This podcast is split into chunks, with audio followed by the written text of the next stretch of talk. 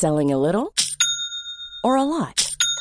Shopify helps you do your thing however you cha-ching. Shopify is the global commerce platform that helps you sell at every stage of your business. From the launch your online shop stage to the first real life store stage, all the way to the did we just hit a million orders stage. Shopify is there to help you grow. Shopify helps you turn browsers into buyers with the internet's best converting checkout. 36% better on average compared to other leading commerce platforms because businesses that grow grow with Shopify. Get a $1 per month trial period at shopify.com/work. shopify.com/work. Hi everyone, welcome to Dan Snow's History.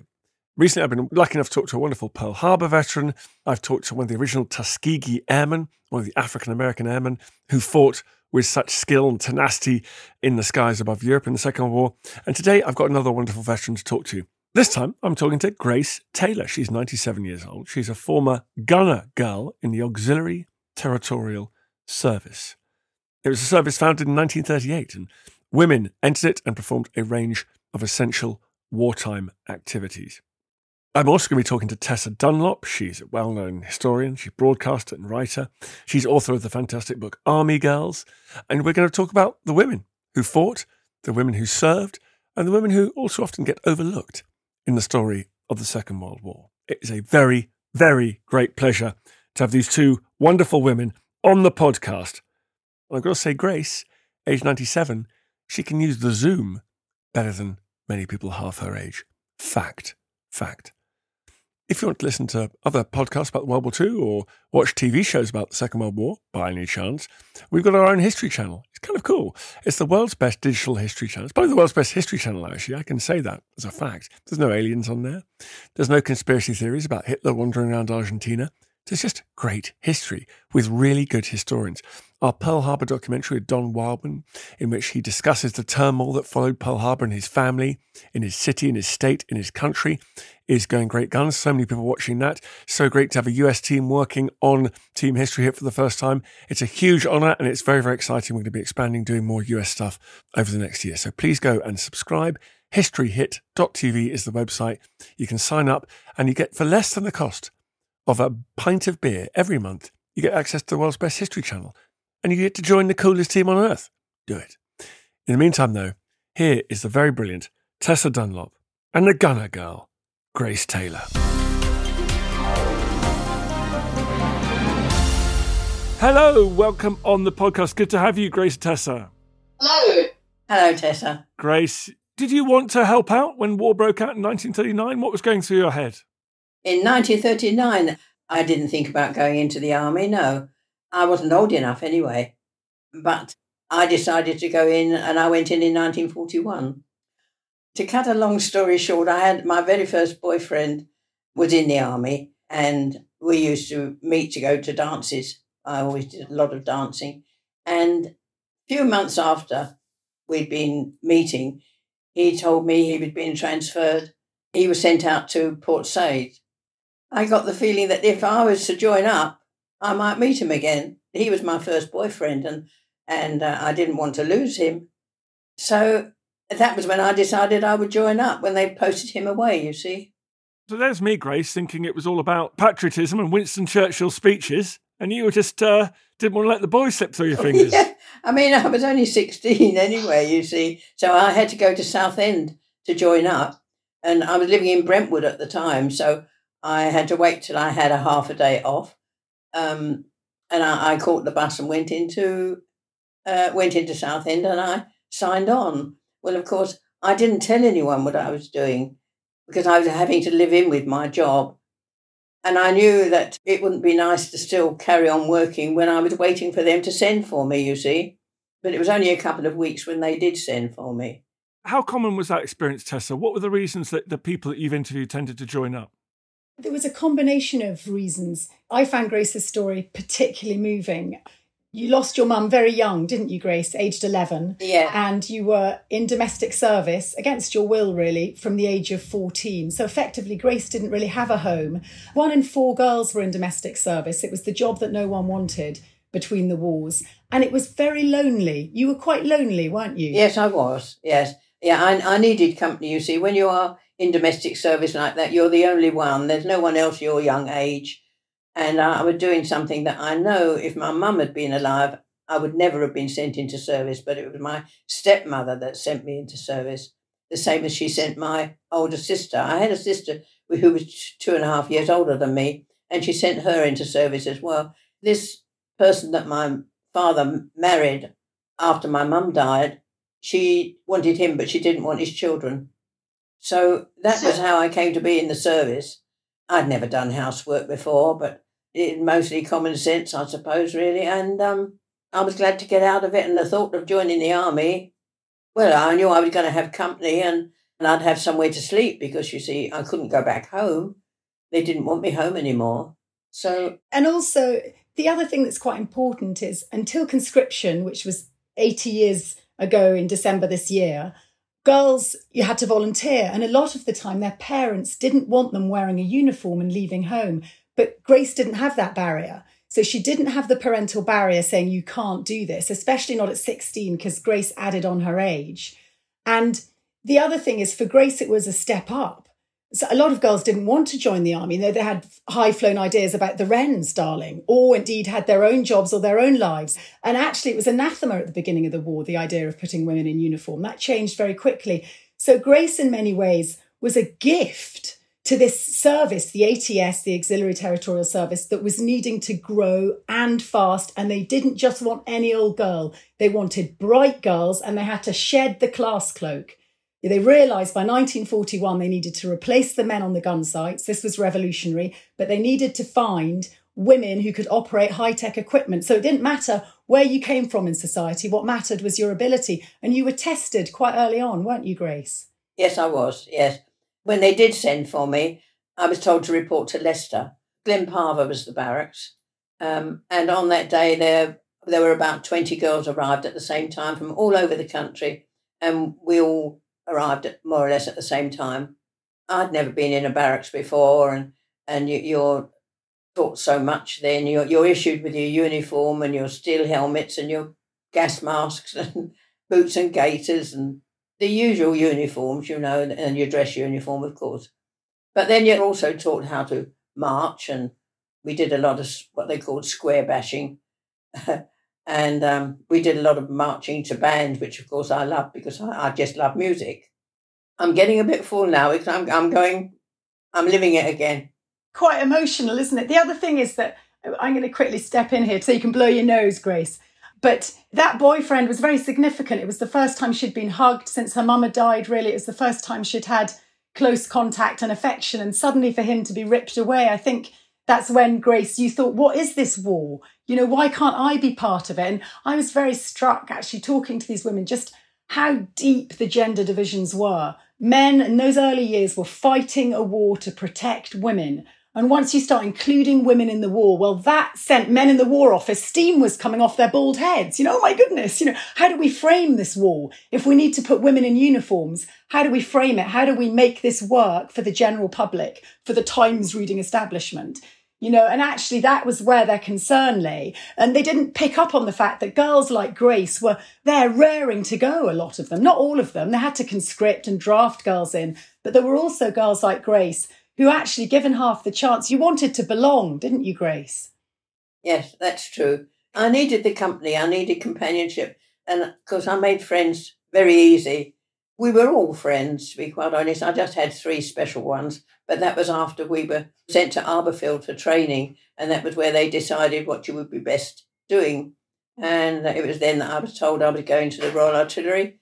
And um, then you start getting close friends that are going to be in your battery, you see. I had three special friends. One was Kathy Bott, one was Lil Crow, and myself. And we were the three stooges that were always together. And we even worked together on the height finders and the plotting. And Grace, you, are getting a little emotional there when you're talking about this. Is that because of uh, are there painful, traumatic memories, or are these happy memories? They're happy memories. They're happy memories.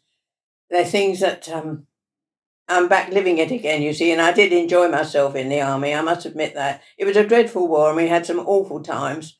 But I was also happy because I had got friends, and I hadn't had close friends before. You see. And how were you treated by the men you're working alongside. What did they make of all of you guys in uniform? I was in what they called heavy ack-ack mixed battery. So there was 50 50 really, half men and half girls. When we first formed, they were, well, we said older men, they were sort of 30 above, you know. But Ancient. Oh, yes. Grandpas.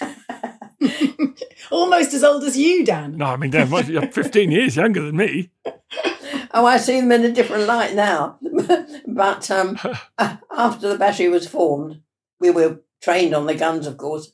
And um, the young men that were in the battery were shipped out and they were replaced with these older men. Well, they treated us like their daughters, so it was fine. But we were sorry to lose the young lads that were trained with us, you see, but they needed to send them abroad. So we had the older men. But I mean, they were very fit. I mean, we thought they were old, but I mean, when they're in their 30s, they're still pretty fit, aren't they? We're all right. Yeah, you know, we cling on to a bit of the old youth. And Grace is interesting because Grace had no problems on her gun site, but quite a few of the other women I've worked with, and I've seen their letters home, complain about quote unquote, and this is Lady Martha Bruce, who later became a lieutenant colonel. She was a radar operator. She writes home to her mother, Kitty, Countess of Elgin, it would be all right if it wasn't for the dirty old men. There was quite a few issues, and quite a lot of those older men find the younger girls tiresome. Now, Grace didn't find any of this, and she found all the men respectful. So I have to say, Grace was an exception. But there were some issues, and actually, the head of AA Command, General Sir Frederick Pile, changed that ruling about older men. And by the end of the war, he was bringing in younger recruits again who didn't find, quote unquote, it so hysterically unorthodox working with women. But you didn't find that, did you, Grace? No, because once our battery was formed and we had got the, as I say, the older men, we all stayed as a battery.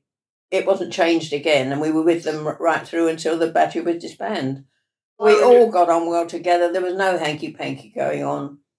Unfortunately, I did lose one of our, you know, I told you I had three, two other friends. There were three of us. But Kathy, I don't know how or who it was with, but she managed to get pregnant.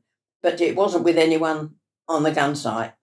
It was someone she'd met outside. And that was immediate dismissal. Paragraph 11. I know it seems like we're going off the subject, but actually, Parliament, all their concern wasn't about girls being hit by enemy raiders. It was about whether girls became promiscuous. And there was a big parliamentary committee, the Markham Committee, sent to investigate derogatory rumours in the service in 1942.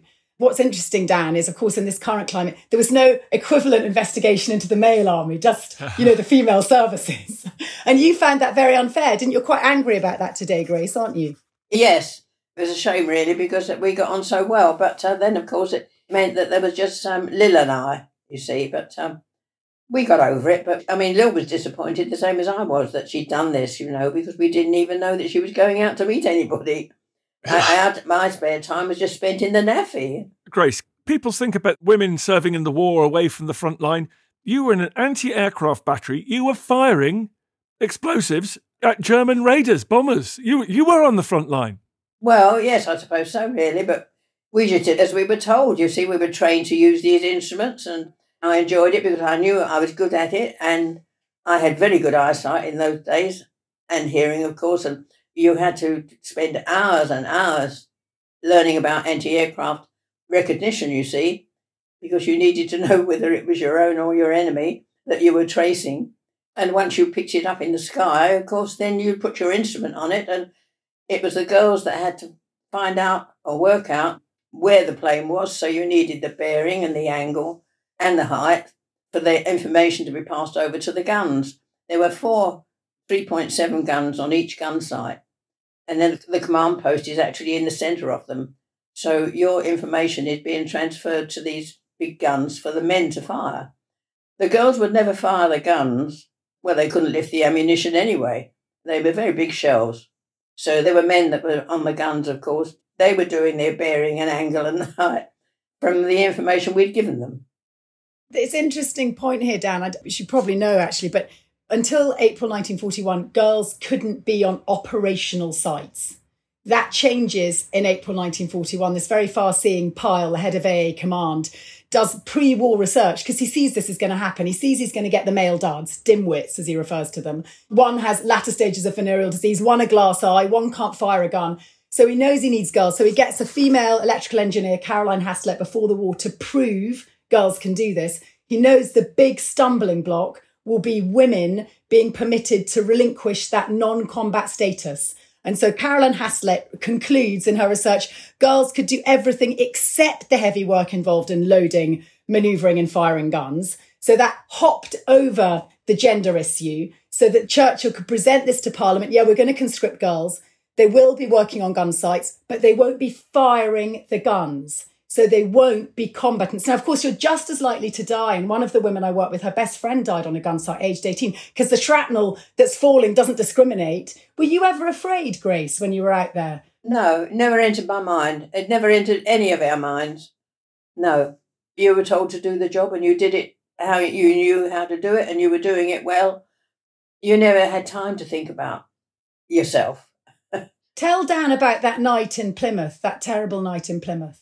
Well, they put us on a gun site that was on Crown Hill, just outside Plymouth. We were overlooking Plymouth, actually, and we were called out on the raid because Plymouth was being bombed. And we were out firing all night, and they were dropping their bombs, and they flattened Plymouth.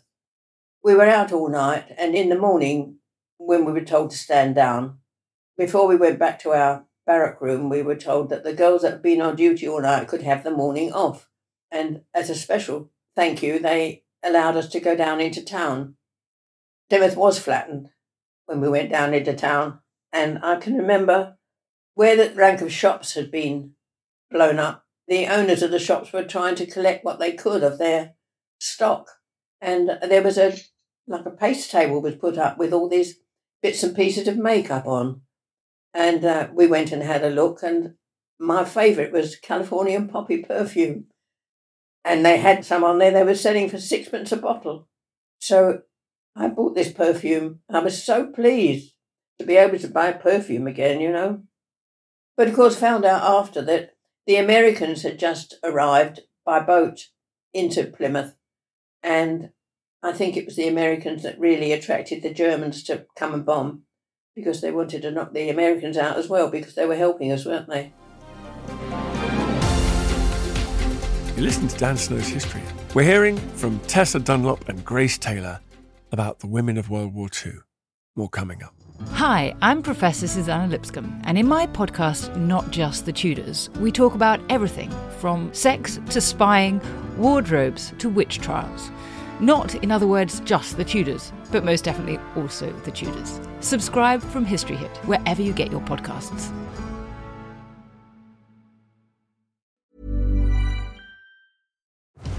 Have you ever wondered if the Hanging Gardens of Babylon were actually real?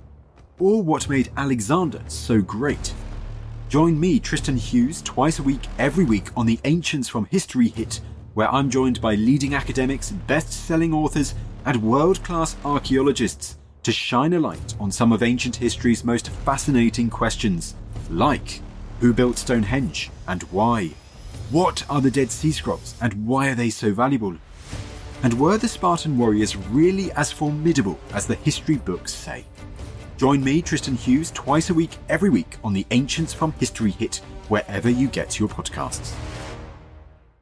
When you're ready to pop the question, the last thing you want to do is second guess the ring. At Bluenile.com, you can design a one of a kind ring with the ease and convenience of shopping online. Choose your diamond and setting. When you find the one, you'll get it delivered right to your door. Go to Bluenile.com and use promo code LISTEN to get $50 off your purchase of $500 or more. That's code LISTEN at Bluenile.com for $50 off your purchase.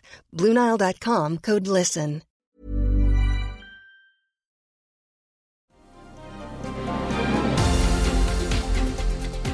Tessa, what other jobs? We've got the anti aircraft batteries. Give me a sense of the galaxy of jobs that these women were doing. There was a galaxy. I would say what fascinated me about this, the anti-aircraft sites particularly, you know, Grace is the original drone girl. These were predictors, height finders, radar, all the new tech and it was girls in charge. And interestingly, America, still that part of the army recruits more girls than men. The Queen drones, apparently they're referred to. And Eisenhower was so impressed with our mixed batteries and how well they worked that they replicated them, the Americans. It was a massive success story and of course managed to fit into those gender specific roles. All the trades broadened out. So initially it's just five jobs, which is why the ATS was unpopular. Nobody wanted to be just a dog's body to the army there was you could be an orderly or a cook. They never had enough cooks because, of course, if you think you've got one and a half million Allied soldiers coming into Britain, you need to cook for them. Well, by now the ATS is rebranded, you know, it's action through adventure, etc. And girls are dreaming of a great big gunny oney. They don't want to cook. So that's one of the crises that actually, ironically, that the ATS has to deal with that they've rebranded themselves and you can go into signals. There was a lot of wireless interceptor girls. One of my favorites, Nanza. You're not allowed to have favorites, but you know what I mean. Sometimes they're touchy graces. So Nanza was taught Morse and then she goes up to Harrogate and is on the moors intercepting German Enigma encrypted communications. Betty, because she spoke German, was seconded to Bletchley Park. Then also you have lots of clerks. Clerks are massively in demand once we start sending girls over into Europe to back up our Allied push post D Day. That was another nightmare for government. Parents think this is the end of the war. What do you mean you want to send away our little flower into all those men? This was the big concern. The big concern was not Jerry bombers. It was parents worried about Allied men and their behaviour. They couldn't get enough female volunteers because if a girl wanted to volunteer, they had to have parental permission or their husband's permission. And so that was got rid of and they were directed overseas by February 1945 to back up the British Army of Liberation. And lots of women, thousands of ATS girls were in liberated Belgium. They were operating the gun sites from Belgium. They then move into occupied Germany and they're a big part of our backup army doing all the clerical work. Joan sent 180 letters home from occupied Germany, um, working in the legal department. And it was fascinating. And also, of course, into Italy. Then there was the elite corps, the FANY, who came into this ATS umbrella. But I think for me, one of the reasons I was so struck by Grace's story is that in many ways you were the epitome of what the People's Army, this new brand army, wanted. You were talented, Grace. You wouldn't have been spotted had it not been for the war. That little story about the perfume, she was military, but she was also feminine. She retained her femininity. That was really important. They didn't want to defeminize, you know, our future mothers. The language, Dan, it's just extraordinary how 80 years ago, I mean, Grace, you'll tell us this, it was a totally different world, wasn't it? Yes. The more I think about it, you know, I, I think, did I really go through all that, you know? Grace, what's it like for you now seeing women commanding naval ships, piloting fighter aircraft, serving on the front line as engineers and other combat roles? What's that like for you now thinking about that? I envy them. Yes, I do. I envy them because it would have been nice if I could have stayed in, really. But um, as Tessa knows, I married while I was in the army Oh, go on, tell Dan about your love story. It's too good. Tell him about meeting Bob on the gun site. and we were stationed actually on a gun site between Cheltenham and Gloucester. And this chap used to drive. We had uh, 1,500 weights and three tonners that stayed with us all the time, of course. But I mean, we had lots of other um, girls that weren't working on the gun site that were doing office work. We always had men, it was the soldiers, the men that were doing the cooking but we did have girls working in the office and they used to do the wages and things like that. But um, I don't know how we got together. We were in the NAAFI, I know, and we used to sit chatting and, you know, having a cup of tea and your cake and during the evening. And that's how we first started talking. It progressed and we got on very well and we fell in love. That September, we decided we would get married because I knew that I had no home anyway. Now I couldn't go home to mum and dad or anything. And I thought, well, you know, that would be a good idea, really. If I got married, we'd have a home together and I'd be with the man I loved. Are we allowed to tell him about the nightie and where the nightie came from? Come on, it's too cute. Uh, yes. This was at a gun site where we were firing again. We, we were on duty and we were at the command post and we did shoot this plane down. The pilot bailed out we saw the parachute coming down, but it was a couple of fields away because our gun sites were mostly always in the country. And uh, when the raid was over, we were allowed to, the girls that were on duty, only about 20 of us were on duty at the command post, we were allowed to go and collect this parachute and they allowed us to share it, have so much each. my piece of parachute, my sister that was still in Civvy Street, she made me a nightdress out of it, and it was it was lovely nylon, white nylon, and it did make a very nice nightdress out of it. But of course, in the army, we wore pajamas. I kept that, and I wore that on my first night. Not that it was any good because nothing happened, but but at least at least I knew that I had a, a decent nightie to wear. Yes, that was made out of the parachute. and are you proud of the role that you and your comrades played in the Second World War? Yes, I am. Yes, I'm very proud. Because you see, once radar came in, we were told nothing. It was all kept very secret. We weren't allowed newspapers. We never had a chance to listen to the news. We didn't know what was going on anywhere else. We were just in our own bubble. And we knew that these two wooden huts arrived and they were parked up against a high hedge on the actual command post. And we were curious, of course, what these two sheds were. They had aerials on top, and we didn't know that there was such a thing as radar. The girls that were trained on them, I think there were about three girls that used to work in each hut. One was a receiver and one was a tra- transmitter. I found out since. Then they built um, an underground room where we used to do the plotting. And then by the end of the war, Grace, you're in the plotting room, aren't you? You're taking these commands, you're watching the light flash on this glass table. What's interesting, Dan, is in 1944, obviously they need to provide air cover for D Day. And also you've got the threat that we know is pending, which is called Operation Diver, where we've got to be alert to these potential new V1, these new cruise missiles that might be coming over. So the AA command is severely stretched. And you're down on Lizard's Point, the furthest southerly tip in a tent. That was strictly forbidden. Girls weren't allowed to be in tents, but they had to jettison all the rules, didn't they? Because the so stretched right across the south coast and on into those estuary bits coming into London where the V1 bombs might drop. And in fact, it was the biggest movement of gun sites and girls that, that happened during the war. And because the Germans had been tricked by Operation Fortitude to no avail, no attack arrived where you were and you could watch that flotilla of ships, couldn't you go, and no enemy raiders? Yeah, on D Day, of course, I was at Land's End and I was under canvas.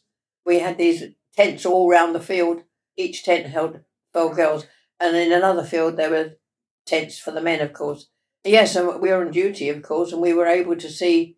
We were mostly firing out to sea because we were on the top of the cliffs, of course. And we saw all the ships going through, but we didn't know why all these little tiny boats, you know, were all going in one direction. And we didn't know why, but of course they were making their way towards uh, the coast. But of course we found out after. What I was going to say was once they brought in the radar, of course, the girls that were on the instruments were also trained to do the plotting. So we had the usual glass table and their headphones and microphones, and we had to track the planes as they went across on the table. And it should be said, Grace, that because you were married, you got relatively early release, although your husband then goes and is serving in occupied Germany. But it made a big difference to you, the army, didn't A lot of women, Dan, the 1950s, as you'll know, is a very conventional decade. A lot of women, they have this extraordinary experience that has stayed with them. The genie never fully put back in the bottle, but a lot returning to domesticity, to being a mother and a wife, as the Beveridge report wanted them to. But Grace was an exception. You were absolutely fired up and you, you got a very good job, didn't you? I did, you see, because when the batteries were disbanded, myself and another little Cockney girl uh, were sent up to Glasgow, St Johnston, just outside Glasgow. And we were sent there, and it was from there that I was demobbed. And of course, then I came down to London because I, I was born in Ilford, in Essex. And I came down to London, and I knew that I'd got to find somewhere to live and start furnishing it and the furniture that I bought was utility, where you had to have coupons to buy it, and I had to pay for it weekly. and you got a job. Tell them about your GPO job. Yes, my first job, of course, was my sister was working as a GPO telephonist, and she said, "Well, why don't you come and join? It's good money." So um, I did, and I had to do uh, I don't know how many weeks it was schooling, quite a long time anyway, I passed and I got in, and I was GPO telephonist for 20 years after that. And of course, by this time, of course, Bob's home and he's got his regular job, and um, we were doing fine. She's being modest because it was the job that all the girls wanted. It was a cracking job. And also those tests and the selection, you were kind of match fit from being in the army, weren't you? Well, I'd been used to wearing the headphones and the mouthpieces, you see, and I was so interested in the map reading and learning all the codes. And in those days, of course, it was manual. The telephones were manual, and then you went on to the automatic later. By the time I left, of course, I was one of the seniors. I'm not surprised. So, Tessa, why do you think we still sometimes overlook the contribution of women in the war effort? Grace, why do you think that men are recognised over the women? Well, I don't think people realise that there were 300,000 ATS girls, and I don't think people realise how many of us that there were. But were such a large range of jobs. I only watched the programme yesterday, and they were talking about the men on the barrage balloons, but it was the ATS girls that did that. When I was watching it, I thought, well, that's not right. It was the girls that did the barrage balloons, not the men, in London anyway. War was the man's work. And in 1939, Woman's Own famously said, you know, men will go to their posts and women must stay by theirs, i.e., the home, the domestic arena. And Churchill, this is a big U turn for Churchill to come out and say we need conscription. Didn't happen till late 41. And the reason he didn't want it, and the Defence Committee agreed with him, was they thought it would be bad for men's morale. What were men fighting for if women were fighting alongside them? Men needed to be fighting for their women back at home. They were fighting for their country, weren't they? I know, Grace, but this was a shift. So by the end of the war, suddenly you have the bricks and mortar of public life for girls in uniform, but it's a game of catch up. But also it's called the helix effect, Dan, and it's where men are heroes. Men are on the front line. Men are being killed. Women were killed, but not in nearly the same numbers. What's interesting is just how differently we think about war today compared to back then. 770 ATS girls were killed in accidents, in shrapnel, in bombs. I didn't know that number. Did you not know that? It's quite a number. Obviously, nothing compared to the quarter of a million men who died, but it is nearly twice the number of British service personnel who died in Afghanistan in a 10 year conflict.